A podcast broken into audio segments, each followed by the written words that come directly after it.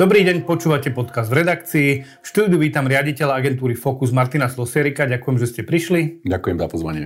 Ja som reportér denníka N, Miro Kern. E, pán Slosierik, do prezidentských volieb zostávajú necelé dva mesiace. Podľa prieskumov k prvému kolu Peter Pellegrini vedie pomerne tesne pred Ivanom Korčokom. Je už podľa vás 100% že sa do druhého kola dostanú Pellegrini a Korčok? Mm-hmm. Uh ak obaja jednoducho v tých voľbách kandidovať budú, hej, však asi pravdepodobne áno, to znamená, ale že by sa, ak, by sa nič, ak sa nič nestane jednoducho, hej, čo by jednému z nich uh, naozaj vytvorilo bariéru kandidovať uh, v mm. prezidentských voľbách, tak som na 100% presvedčený, že uh, prezidentom, budúcim prezidentom bude jeden z nich. Takže nejaká zhoda náhod, ktorá by dostala do druhého kola Štefana Harabína, to je málo pravdepodobné. Neviem si tú zhodu náhod naozaj dnes predstaviť, aj keď samozrejme hovorí sa nikdy, nehovor nikdy, ale to by muselo dôjsť k výraznej mm, aj morálnemu spochybneniu, by som povedal, niektorého z tých kandidátov. V prípade, keby to mal byť Štefan Harabín, tak predpokladám, že by v podstate a vlastne teraz špekulujem, chcel som povedať, že koho by, koho by vlastne v tej dvojci, dvojci nahradil, ale ja si to vlastne neviem, neviem dnes ani predstaviť. No, nevedeli sme si predstaviť ani, že sa do druhého kola dostane uh, kedysi Gašparovič s Mečiarom. To bolo tiež taká, tiež taká náhoda. Mm, áno, i keď v tom, Jasné, dnes to vidíme troška, troška inak. Keď si dobre pamätám na ten rok, tak uh, tam vtedy vlastne prepadol Eduard Kukan, uh, ktorý zaostalo niekoľko jednotiek percent za Ivanom Gašparovičom. Bolo to vtedy vlastne... Za koľko desatín? Desatín to bola? Áno, áno, áno, áno, tak, tak, tak možno desatín. Aha. No, tým som len chcel povedať, že ale aj tie prieskumy jednoducho vtedy neukazovali, že je tam taký výrazný rozostup medzi minimálne druhým a tretím, tretím v poradí. Tam samozrejme, um, to, to je presne o tom, aj vtedy to bolo o tom, že ak je viacero kandidátov z jednej časti politického spektra, vtedy to bol František Mikloško a Martin Bútora, keď si dobre mm-hmm. pamätám, tak uh, predsa len uh, tí ľudia, áno, asi aj pod vplyvom prieskumov verejnej mienky sa nakoniec jednoducho môžu v tom prvom kole práve rozhodnúť pre voľbu na základe nejakej hodnotovej blízkosti, možno osobnej blízkosti k tomu, k tomu človeku a môže to mať takýto nezamýšľaný dôsledok. Ale myslím si, že dnes ten rozdiel je naozaj výrazne, výrazne väčší a samozrejme Peter Pellegrini, a to je veľmi dôležité, má dnes podporu vlastne najsilnejšej politickej strany, to znamená Smer a vlastnej strany hlas, čo je jednoducho veľká časť dnes by som povedal, toho preferenčného skokoláča, z ktorého dnes, ak môže čerpať, tak, môže, tak, tak je tam istý potenciál aj pre Štefana Harabina, ale, ale ten je limitovaný práve Petrom mm-hmm. Pellegrini. Vidíte z tých dát, ktoré meriate tendenciu Ivana Korčoka postupne dobiehať predsedu hlasu?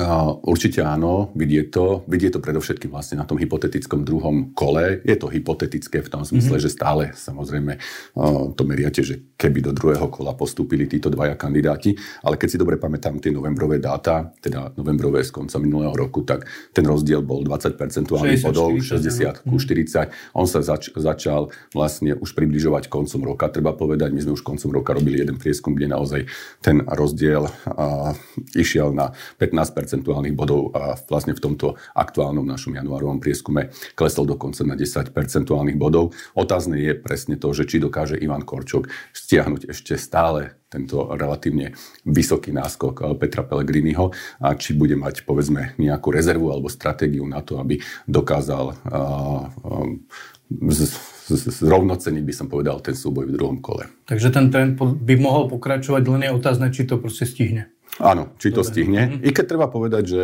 uh, istým spôsobom, keď to tak poviem, tak uh, Ivanovi Korčokovi povedzme nahráva aj vyhlásenie posledné Štefana Harabína, pretože mm-hmm. Štefan Harabín uh, povedal v jednom zo svojich posledných rozhovorov, že neodporúči svojim voličom voľbu Petra Pellegriniho mm-hmm. v druhom kole, to im radšej odporúči, aby zostali doma. A predpokladám, že Štefan Harabín je naozaj ten kandidát, ktorý má potenciál získať dvojciferný výsledok mm-hmm. v tom prvom kole a to sú, je to veľké množstvo hlasov, ktoré jednoducho by takýmto spôsobom, ak, ak by rešpektovali tí voliči Štefana Harabina, vlastne e, v tom druhom kole nebolo, nebolo použitých, mm-hmm. čo môže práve vlastne Petrovi Pellegrinimu skomplikovať cestu za mhm, prezidentstvo. Jasné, k tomu sa ešte dostaneme. E, pripomínajú vám tieto voľby niektorí z minulých súbojov volebných? Aspoň troška v niečom? Ja mám pocit, že možno pripomínajú ten súboj Ivana Gašparoviča a Ivety, Ivety 2009. 2009. Mm. Hej, mám, keď, ako mám k niečomu prirovnať, tak by som ho prirovnal vlastne k tomuto, k tomuto súboju. No, tam, bola, tam bol ten trend presne, že Iveta Radičová postupne dobiehala no. Ivana Gašparoviča, až vlastne, ale, ale, ale tam to vlastne skončilo 55-45 plus minus. Áno. Takže je to, je, je, tak to skončilo tak, ako teraz je Ivan Gašpar, ako je Ivan Korčok, Korčok. Dva mesiace pred voľbami voľbami. Presne, Takže... presne, presne tak, preto aj naďom na to, že ten trend bol takýto, vidíme, či Ivan Korčuk dokáže urobiť uh, ten ten krok, alebo jednoducho, či, či dokáže uh, zvrátiť uh, zatiaľ vlastne ten negatívny pomer uh, pre neho. Ale na druhej strane, podľa mňa mu viac uh, praje to, čo uh, dnes, um, tak povediac, uh, sa deje v tej mhm, spoločnosti. Mm-hmm. Mám pocit, že aj protesty samozrejme, samozrejme môže môžu mať práve ten mobilizačný efekt na tú časť e, politického spektra, ktorú primárne dnes oslovuje Ivan Korčok. Mm-hmm. Takže tie protesty a to, že sa vlastne od Vianoc rukuje o, o zrušení špeciálnej prokuratúry, obštrukcia v parlamente, e, to podľa vás môže škodiť Petrovi Pellegrinimu? Uh, ško- určite áno. Uh, možno, že nie priamo, že aj cez tú tému. Ono je, ono je to samozrejme dôležitá téma a, a vidíme to na prieskumoch, že nie len voliči súčasnej opozície, ale dokonca koalície nechcú, povedzme, zjemňovanie trestov. Dokonca my sme robili v decembri jeden prieskum, kde sme merali uh, takú názor vlastne na rušenie tej špeciálnej prokuratúry. A tam sa to tiež neukázalo, že to je ako dopyt väčšiny, väčšiny tej populácie. Tam to bolo tak, že bolo to pre Transparency International, že to bol ten, ten, ten prieskum a, a, a, a bolo, dopadlo to tak, že dve tretiny voličov e, Smeru a 70% voličov SNS a myslím 72% voličov hlasu bolo proti, zruš, e, proti znižovaniu trestov za korupciu. Za korupciu, áno. Mm. To, to, to, to je ten prieskum, ktorý bol pre Transparency International. Ale mimochodom, aj napriek tomu na tých dátach vidieť, že predsa len vyššia ochota akceptovať zníženie trestov za korupciu je medzi stranami vládnej koalície. Je takmer dvojnásobná. Ak nájdeme ak, ak je v priestore vlastne tých voličov opozície len na úrovni nejakej desatiny, tak tam to nachádzame až na úrovni petiny, respektíve štvrtiny voličov. Aj napriek tomu eh, je samozrejme väčšina tých voličov, ktorá je proti tomu. Ale vrátim sa, ani aj, aj špeciálna prokuratúra, výsledky, ktoré sme vlastne nepublikovali, merali sme si len interne ich počas decembra, aj tam sa to neukázalo, že jednoducho tá podpora rušenia špeciálnej prokuratúry je v spoločnosti väčšinová. Ale chcel som vlastne povedať to, že práve to, že tí ľudia sú v tých uliciach, tak to pôsobí mobilizačne na voličov vládnej, na voličov opozície a to mm-hmm. môže byť vlastne to kľúčové pre prezidentské voľby, že tí voliči aj z toho dôvodu, že v tie posledné voľby vyhodnotili ako samozrejme prehrané, tak, tak to ich môže jednoducho podstatne viac mobilizovať k účasti na prezidentských voľbách. Bude to stačiť? Bude stačiť mobilizácia týchto voličov opozície? Nebude k tomu treba aj akási demobilizácia ano. voličov koalície? Uh, áno, uh, to je presne tá, tá otázka, tá, tá stratégia, s akou a, tí kandidáti jednoducho do toho prezidentského súboja, súboja pôjdu. Ale my tu vidíme, že, že jednoducho a, nemáme tu len tak povediac, že, že dva tábory, ale my, teda na jednej strane poviem ten, ktorý reprezentuje Peter Pellegrini a nazvime ho, že, že je e, teda vládny. Na druhej strane Ivan Korčok, ktorý je síce občianský kandidát, ale zjavne vlastne získal podporu e, najsilnejšej opozičnej strany, to znamená Progresívneho Slovenska, je tam podpora SAS, demokratov. Uvidíme práve, čo bude s podporou z kresťansko-demokratického hnutia, aj keď, ako som sa dnes dočítal, tak vyzerá to, že kresťansko-demokratické hnutie ne, neodporúči v prvom kole žiadneho, žiadneho z kandidátov. Uvidíme, povedzme, ako sa bude v tom súboji prezidentskom správať uh, uh, Igor Matovič a akým spôsobom jednoducho bude komunikovať uh, s Ivanom Korčokom aj v rámci, v rámci diskusí. Ale chcel som povedať, že okrem týchto dvoch táborov tu máme zjavne vlastne nejaký tábor, ktorý by sme mohli pomenovať ako antisystémový, mm-hmm. ktorý je reprezentovaný pre všetkým Štefanom Harabinom a je zjavné, že ten tábor sa jednoducho nezliada ani, je, ani v jednom z tých, z, tých, z tých kandidátov a toto môže byť vlastne dôležitý ten demobilizačný efekt pre, pre to druhé kolo, lebo prezidentské voľby sa nerozhodnú v prvom kole, rozhodnú sa určite, určite v druhom kole a tam vlastne bude dôležité, do akej miery môžu jednotliví kandidáti práve vlastne počítať a s tými neúspešnými hlasmi. Mm-hmm. Peter Pellegrini už má prvé plagáty so, slo- so sloganom Slovensko už potrebuje pokoj. Je to dobrý slogan pre tohto politika v tejto situácii? Je to také prolongovanie, by som povedal, tej, do istej miery tej, tej uh, parlamentnej ešte kampane. Je, tam bolo viditeľné samozrejme pred tými parlamentnými voľbami veľmi silne, silne ten dopyt, by som povedal, po poriadku a po pokoji. Hej? Ale... Je otázne, že či po takomto poriadku a po takomto no, pokoji? No, nie je mobilizačný. To je, mm. ten, podľa mňa, on, on nie je mobilizačný vlastne, ten, mm. ten slogán. Hej? To znamená, akože pokoj um, nedodá mm. jednoducho nejakú, nejakú energiu do toho. No, ide o to, že, že tí voliči sa dnes vežu, vedú, vezú na víťaznej vlne. Hej? Oni sú jednoducho, považujú sa za víťazov, myslím voliči vládnej koalície, považujú sa za víťazov volieb a oni dnes nemajú až taký silný, podľa môjho názoru, takú silnú vnútornú motiváciu. Nejaké jadro určite, hej, ale takí tí váhajúci, ktorí si hovoria, že ale však dobre, no, že vyhrali to, som, som spokojný, ale tak prezidentské voľby vieme, že vo všeobecnosti až tak nezaujímajú ľudí, ako povedzme parlamentné voľby. Tak toto je vlastne problém, by som povedal, pre tento typ voliča s mm. takýmto relatívne málo energickým sloganom vlastne ich, ich, ich priviesť k voľbám. Mm-hmm. A podľa posledného prieskumu Fokusu pre Markízu smer stráca na úkor hlasu. Tam bol ano. ten rozdiel celkom už, už, už veľký. Čím to podľa vás je? Súvisí to nejako s Pelegriniho kandidatúrou? Uh, Čiže som nad tým premýšľal, uvidíme. V prvom rade je to len jedno meranie, čiže nemôžem automaticky povedať, že to zaklada nejaký časový trend. Naozaj uvidíme, ako sa budú hýbať ďalšie merania. Ale môže to byť možno do istej miery, áno, jedna vec môže byť to, že, že Peter Pellegrini je viac viditeľný, i keď aj dovtedy bol viditeľný, ale tým, že jednoducho tá prezidentská kandidatúra samozrejme so sebou prináša vyššiu mieru nejakej viditeľnosti, média sa ním viac zaoberajú jeho kandidatúrou a môžu to viac jednoducho vnímať aj samotní voliči. Pritom vieme, že Peter Pellegrini má stále veľmi vysoké čísla dôvery aj v elektoráte Smeru. Ale na druhej strane to môže byť podľa mňa aj signál toho, že Robert Fico je príliš konfliktný, príliš mm-hmm. ostrý, možno arogantný, jednoducho, že v tomto zmysle časť tých voličov a, a, chce takého toho síce konsenzuálneho a možno nie v mnohých veciach veľmi vyhraneného, ale menej konfliktného Petra, Petra Pellegriniho.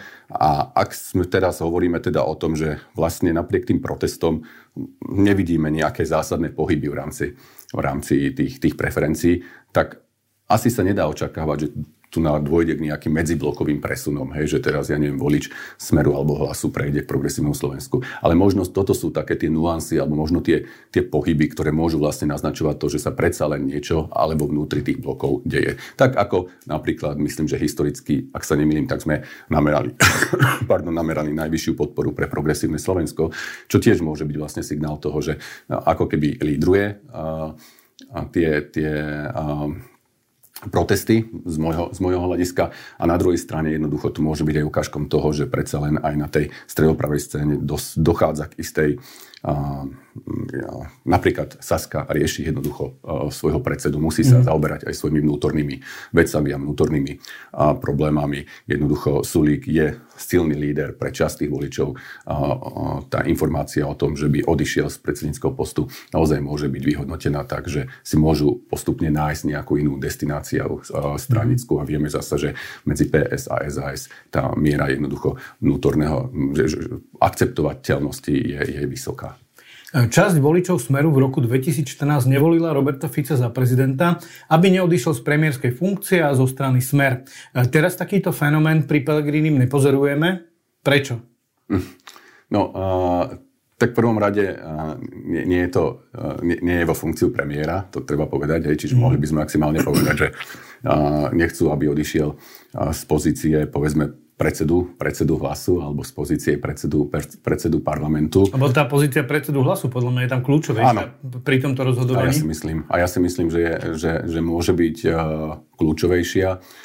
Zároveň ale vidieť minimálne zo strany uh, ďalšieho koaličného partnera, v tomto prípade máme na mysli Andreja Danka, že táto kandidatúra mu nie je pochutí. Vieme, že vlastne vyzýval ešte do nedávna, kým bolo možné podať kandidatúry Roberta Fica, aby on išiel vlastne do, do tej kandidatúry a dokonca sa domnieva, že vlastne to môže byť dôsledkom nejakého rozhýbania alebo nestability v tej vládnej koalícii ako takej. No je veľmi otázne, že čo by sa stalo a čo by sa udialo potom, keby Peter Pellegrini povedzme naozaj tie voľby prehral, keby nedokázal mm-hmm. zúročiť ten svoj uh, náskok a do akej miery by potom mohol vlastne z toho viniť práve aj jedného z koaličných partnerov. Mm-hmm. A aký máte zatiaľ dojem z kampane Ivana Korčoka? Zdá sa vám dostatočne výrazná? Uh, Troška samozrejme tú, tú kampaň, je, je to možno trocha uh, iný typ kampane, uh, na akú sme boli zvyknutí v tom predchádzajúcom období, čo je dané aj tými objektívnymi limitami, limitmi, ktoré prišli vlastne na tú kampaň. Nám má myslí aj ten uh, finančný strop uh, na samotnú kampaň. Vidíme vlastne dnes, uh, práve myslím, že v minulý týždeň, alebo kedy začal v podstate s prvou a poslednou vlnou, nazvem to tak, aj takej, že billboardovej nejakej komunikácie, ktorá sa vo väčšine prípadov používa práve na úvod kampane, na zavedenie nejakej znalosti, oboznámení, oboznámenie vlastne verejnosti s tým, že, že ide kandidovať. A možno nezamýšľaným dôsledkom toho celého je to, že musel tú kampaň vlastne nastaviť viac kontaktne, čo asi nie je na škodu veci. To znamená, že naozaj vlastne musí chodiť po tom Slovensku. A v prípade jeho Ja, um, znam tú, tú známosť, ktorú mal, je to, je to naozaj dobrá cesta stretnúť sa s ním a možno dokázal do istej miery, osobne si myslím, že roztopiť aj takú tú predstavu o tom, že, že je vlastne chladný, možno arogantný až uh, diplomat, uh, pretože na druhej strane vlastne tí ľudia častokrát na sociálnych sieťach píšu, že, že je to vlastne práve naopak, že je príjemný, dá sa s ním komunikovať, porozprávať, vie tí ľudí vlastne strnúť, je bezprostredný, čiže z tohto hľadiska tá kampaň má podľa mňa svoju výhodu aj v tom, že je je, je kontaktná, že, mm. zač, že začal dostatočne skoro a že vlastne, tak povediac, nebojí sa stretávať, stretávať sa s ľuďmi. Lebo s tým niektorí stredopraví politici mali vlastne v minulosti problém, že uh, byť v bezprostrednom kontakte jednoducho so svojimi voličmi nebolo vždy tu práve orechové. A ktorý segment by mal podľa vás Korčok osloviť, aby, aby, aby proste priberal ďalších voličov? To, v ktorom segmente má ako keby uh, medzery? No, tie dáta vlastne ukazujú, že on samozrejme relatívne dobre je na tom v elektoráte Progresívneho Slovenska, v elektoráte mhm. Sasky, aj v podstate u demokratov, len to je zasa relatívne menší elektorát. A ešte aj tu stále je nejaký priestor. Ja si osobne myslím, že ale ten priestor možno vyplýva len z toho, že Časť tých ľudí jednoducho si to rozhodnutie necháva ku koncu, ale väčšinu z tých na poslednú chvíľu aj tak bude získavať Ivan Korčok. To, čo je dnes podľa mňa že otázne a čo taktiež dnes tvorí nemalú časť tej stranickej podpory, je hnutie Slovensko a kresťansko-demokratické hnutie. My sme vlastne v tomto poslednom prieskume merali v oboch tých elektorátoch a to ešte nebol známy, teda ako kandidát Igor Matovič a Patrik Dubovský, ale merali sme vlastne v oboch tých elektorátoch relatívne vysoké zastúpenie na úrovni 40 až 50 v oboch elektorátoch ľudí, ktorí hovorili, že neviem, koho budem voliť. Hej. Čiže oni naozaj že čakali na nejakú ponuku. Uvidíme, do akej miery tá ponuka ktorá prišla, reflektuje tie ich očakávania, ale pre Ivana Korčoka je dôležité, že do akej miery sa podarí vlastne do druhého kola získať práve voličov týchto, uh, nazvem to, že neúspešných kandidátov, uh, respektíve tých, ktorí nepostúpia do druhého kola, lebo tam už nejaké iné veľké rezervoáre hlasov podľa mňa uh, nebudú, že skôr sa bude hrať predovšetkým s voličmi, ktorí do toho prvého kola prišli, volili kandidáta, ktorý nepostúpil do druhého kola a akým spôsobom budú motivovaní k tomu, aby jednoducho prišli voliť aj do druhého to. Igor Matovič hovorí o svojej kandidatúre, že on tak mobilizuje voličov, ktorí by v prvom kole nevolili Korčoka, ale potom by ho už vďaka tejto mobilizácii v druhom kole mohli voliť. E, sedí táto jeho teória? Už ste niečo také merali, že, že vlastne tí voliči, ktorí neprídu do, do prvého kola, neprídu ani do druhého kola, máte to nejako zmerané? Uh, ako v zmysle, tak, tak vždy je nejaká časť voličov, časť tých voličov je sklamaná z toho, že ich kandidát nepostúpil do, do druhého kola, respektíve uh, jednoducho je tak vyhranená nazvem to, že hodnotovo, že žiadny iný kandidát nezodpovedá tej predstave, predstave prezidenta. Čiže vždy, určite je to tak, že vždy vyššia miera demobilizácie prebehne v týchto um, elektorátoch tých neúspešných kandidátov. Hej? A to, to potom závisí samozrejme od toho. Potom to je naopak, nie? Nie, nie, nie, nie je to skôr naopak, že tí ľudia, ktorí v prvom kole volia Matoviča a ten Matovič sa nedostane do druhého kola, tak do, no, do druhého kola neprídu no, vôbec? No ale to, to, to dôležité je, čo urobí Igor Matovič po tom prvom kole. To znamená, že či jednoducho príde a povie tým svojim voličom, ale jednoducho pre mňa je, uh, je dopadlo to, ako dopadlo, hej, ale uh, chcem, alebo vyzývam vás, aby ste v druhom kole volili Ivana Korčoka. Hej. Samozrejme, je, to je úplne iný, iné, ako keď uh, kandidát povie, ja neviem, máte voľné ruky, uh, voľte podľa seba. To je podstatne menej mobilizačné ako priame odporúčanie voľby jedného z tých kandidátov. Ona to ide troška inak. Matovič. On tvrdí, že nejde v kampani škodiť Korčokovi, ale že ho bude konfrontovať s určitými otázkami a už bolo vidieť z tej jeho prvej tlačovky, kde naznačoval, že, že, že tie otázky sa budú týkať aj pádu jeho vlády, Sputnika a neviem čo. Mm. Môže tak Ivanovi Korčokovi skôr uškodiť ako pomôcť? No, tak... Uh to, to naozaj závisí od toho, od, od formy spôsobu, nazvem to, hej, tej komunikácie a toho vyhraňovania sa uh, Igora Matoviča voči Ivanovi, Ivanovi Korčokovi. Uh, posledné, čo by Ivan Korčok chcel, prísť do konfliktu, osobne si myslím, vlastne s Igorom Matovičom alebo s jeho voličmi, lebo si uvedomuje, že naozaj ten súboj môže byť veľmi tesný a potrebuje aj, aj tých voličov. Uh, ono to naozaj závisí od toho, že, že akým spôsobom sa v tom celom vlastne nájde a bude správať ten Igor Matovič. Máme s ním skúsenosti, že, že, že, že väčšinou sa správa nie konštruktívne, ale deštruktívne, tak to môžeme čakať možno aj teraz. Tak ako má Korčok za konkurenta na svojej strane politického spektra Matoviča, Pelegrini má za takýchto superov Štefana Harabina a Andreja Danka. Mm-hmm. Ako môžu jeho výsledok svojou kampaňou ovplyvniť títo dvaja páni? Mm-hmm. No, tak ako som to vlastne už naznačil v prípade Štefana Harabina, že ten On už povedal, že ho nebude... Rozhovor, mm-hmm. Myslím, že to bol rozhovor pre Respekt, ak sa nemýlim, tak tam povedal, že jednoducho neodporúči v žiadnom prípade. Bolo to relatívne jasné, striktné, musím povedať, vyhranenie sa.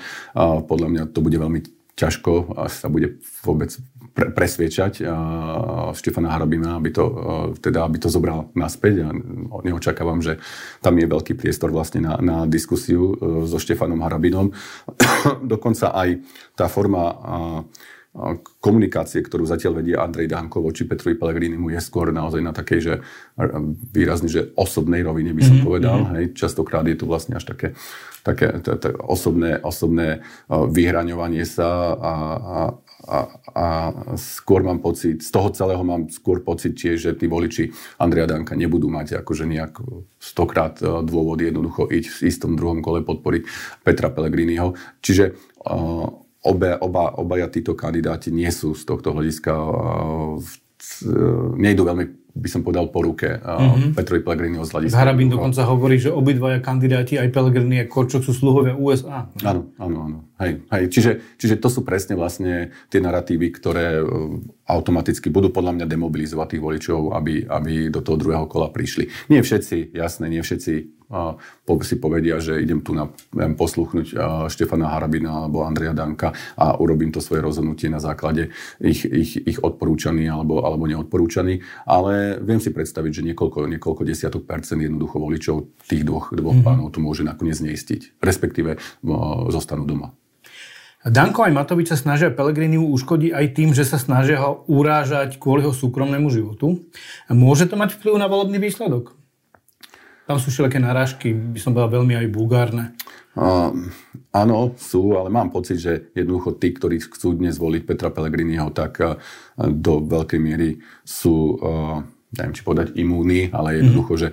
že, že táto forma komunikácie pravdepodobne ich nebude už nejak výraznejšie zneisťovať.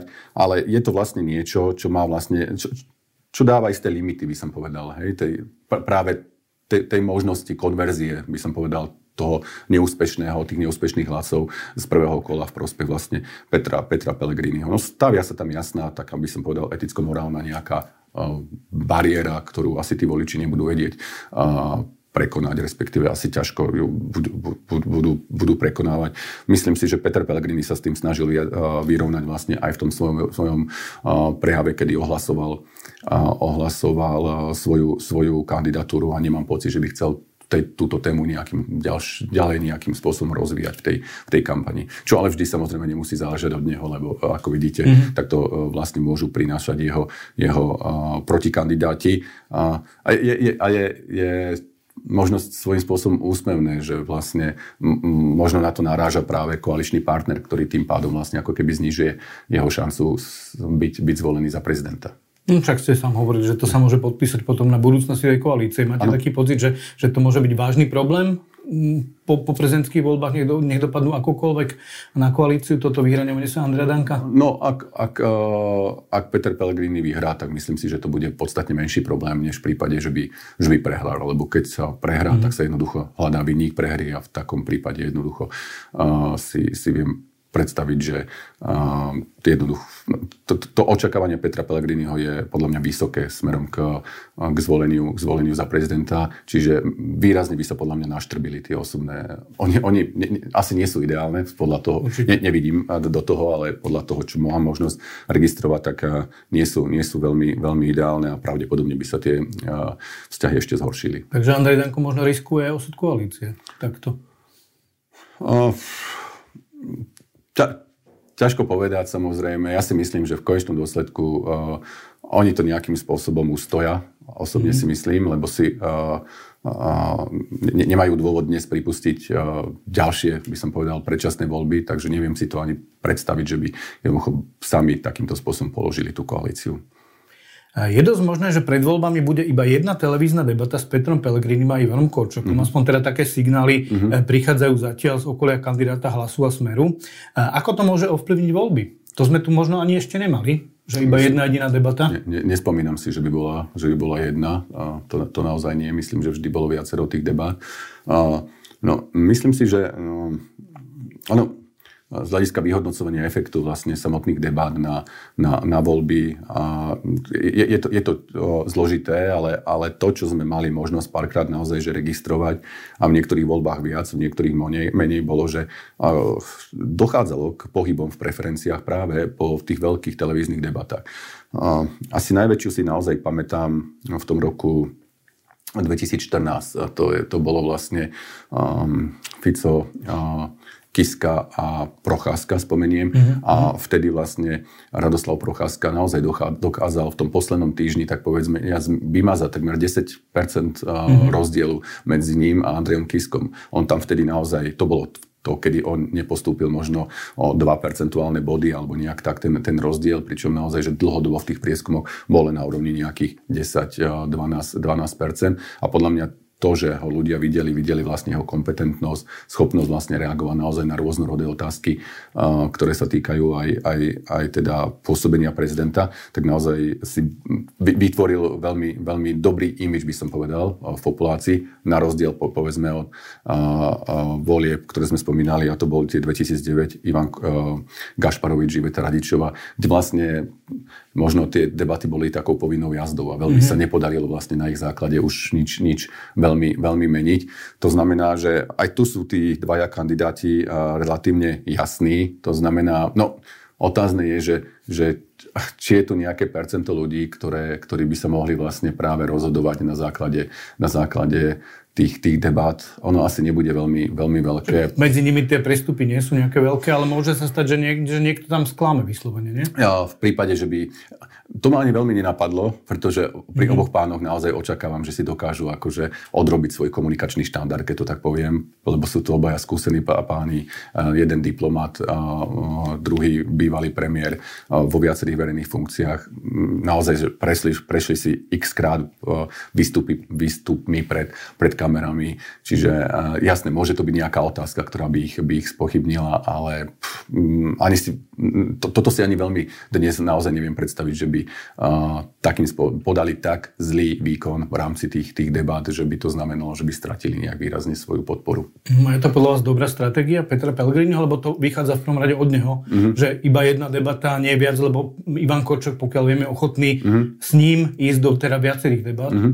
No, uh, do istej miery je to, uh, ak, ak sa Peter Pellegrini toho obáva, tak samozrejme, ak je to o jednej debate, tak do istej miery redukuje uh, počet e, očí, ktorí mm-hmm. jednoducho tú debatu budú, budú vidieť, sledovať. I keď na druhej strane treba povedať, že sociálne siete nám poskytujú tú, tú výhodu, že oni to budú vlastne multiplikovať, myslím, že v zmysle, že mm-hmm. vystrihnú nejaké veci z toho, konec koncov bude sa šíriť e, ten, ten záznam, ale predsa len osobne si myslím, že je to iné, keď to ľudia môžu pozerať naživo v tom večernom čase, že tomu venujú podstatne viac, viac pozornosti, ako potom vlastne tým, tomu spracovaniu by som povedal už v rámci tých sociálnych sietí. Čiže do istej miery ako keby to, to, do istej miery to znevýhodňuje toho Ivana Korčoka, lebo stále to vnímam tak, že má e, nevýhodu voči Petrovi Pelegrinimu aj z hľadiska nejakej takej viditeľnosti. E, nemal jednoducho prirodzene, nie ani predsedom parlamentu, nie ani predstaviteľom vládnej koalície, čiže má relatívne